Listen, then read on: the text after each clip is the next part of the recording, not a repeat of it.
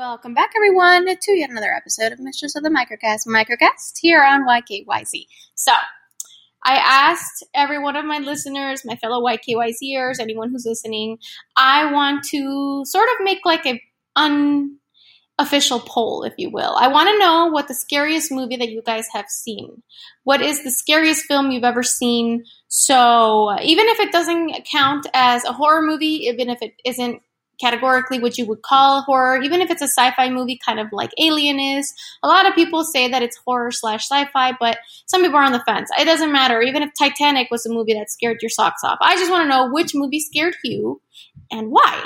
A little bleat blatant response would be much appreciated. I want to take a little poll, if you will, to find out if there are movies in common that have scared everybody around the world equally.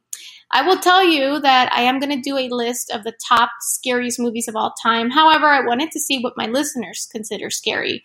Did Chucky scare you? Was The Exorcist scary? Is it a little bit more of nowadays with like movies such as The Conjuring or Insidious?